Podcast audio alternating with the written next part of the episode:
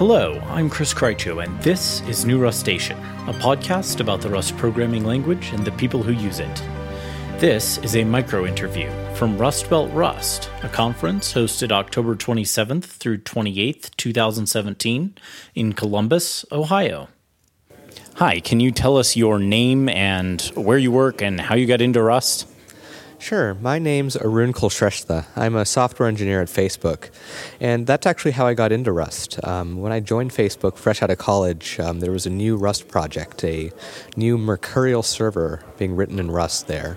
I joined Facebook's source control team and have been working on that server ever since the middle of last year. It's been really fun, and I've been learning a lot about the language.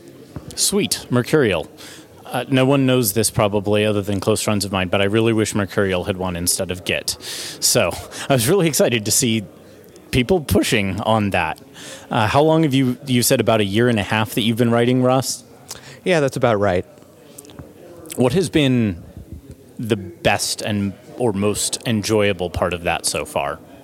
Well, what I've really enjoyed is being able to write systems programming, like just doing systems programming in a language that has things like algebraic data types and other features from the functional programming world.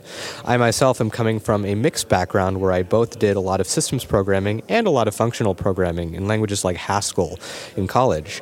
And the functional programming stuff really appealed to me, and I always wished C and C had those features. So it's really great getting to use them every day in my systems work. That's awesome. So, how, if you can say, how big is that code base? Uh, it's all open source. Never mind. Let me rephrase that question. So, I know that's an open source code base. How big is it now?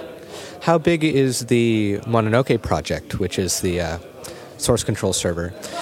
I'm not actually sure what the actual lines of code are because I don't keep up with our GitHub repo from day to day. Um, not everything is open source, unfortunately, but a good chunk of it, the majority of it is on GitHub. I'd say, you know, definitely several thousand lines, probably tens of thousands of lines, but don't quote me on that because I don't actually know. But if you search on GitHub, you'll find the repo and you can find out. What, if any, have been pain points for you along the way with Rust?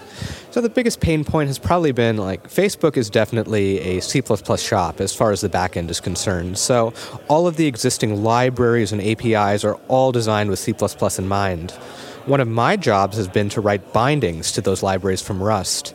And unfortunately, while the binding situation in Rust is actually not bad with tools like BindGen to help automatically generate those bindings, it turns out when you're using really advanced C++ features like C++ 14 and maybe even C++ 17 features, because Facebook always has to be on the bleeding edge after all, BindGen falls over, and you find yourself writing all these little wrappers and shims to get everything to work, and that is a bit of a pain. I wish I didn't have to do that on a near daily basis, but that is my life right now. But the pain's worth it to get to use Rust. That's that's fair, I think. Uh, is there anything else, any particular standouts of your time so far here at Rust Belt Rust, or that you're looking forward to? Just interacting with the community members here at Rust Belt Rust has been amazing. Uh, I was also at RustConf earlier this year, and I found that the community is extremely approachable and welcoming. I was really worried, like, I'm a new grad. I barely have any industry experience. Hell, I don't even know what I'm talking about some of the time. Like, will I fit in? But, like, I can talk to, like, some of the maintainers of, like, key crates, and, you know, they'll have a technical conversation with me and, like, give me pointers and stuff, and that's really awesome. Awesome. Thanks so much for your time, Arun. Yeah, thank you. Thanks so much to this month's $10 or more sponsors Aaron Turon, Alexander Payne, Anthony Deschamps, Chris Palmer, Behnam Esfahbod, Dan Abrams, Daniel Collin, David W. Allen, Matt Rudder, Nathan Scully, Nick Stevens, Peter Tillemans, Philip Keller, Olaf Leidinger, Raph Levien, and Vesa Kaihlavirta. If you're enjoying the show, please let others know about it. In person is the best, also on social media.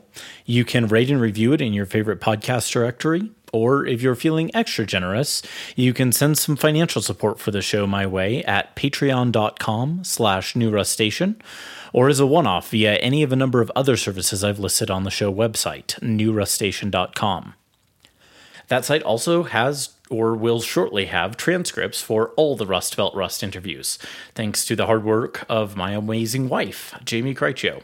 It also has show notes for every episode, and you can find scripts for most episodes at the repository on GitHub. This show is on Twitter at newrustacean, and I'm there at Chris Krycho. Tweet at me. I love to hear news, topic ideas, you name it. You can also respond in the threads on the Rust user forums, Reddit, or Hacker News. Or, and as always, this really is my favorite, just shoot me an email at hello at newrustacean.com. Until next time, happy coding.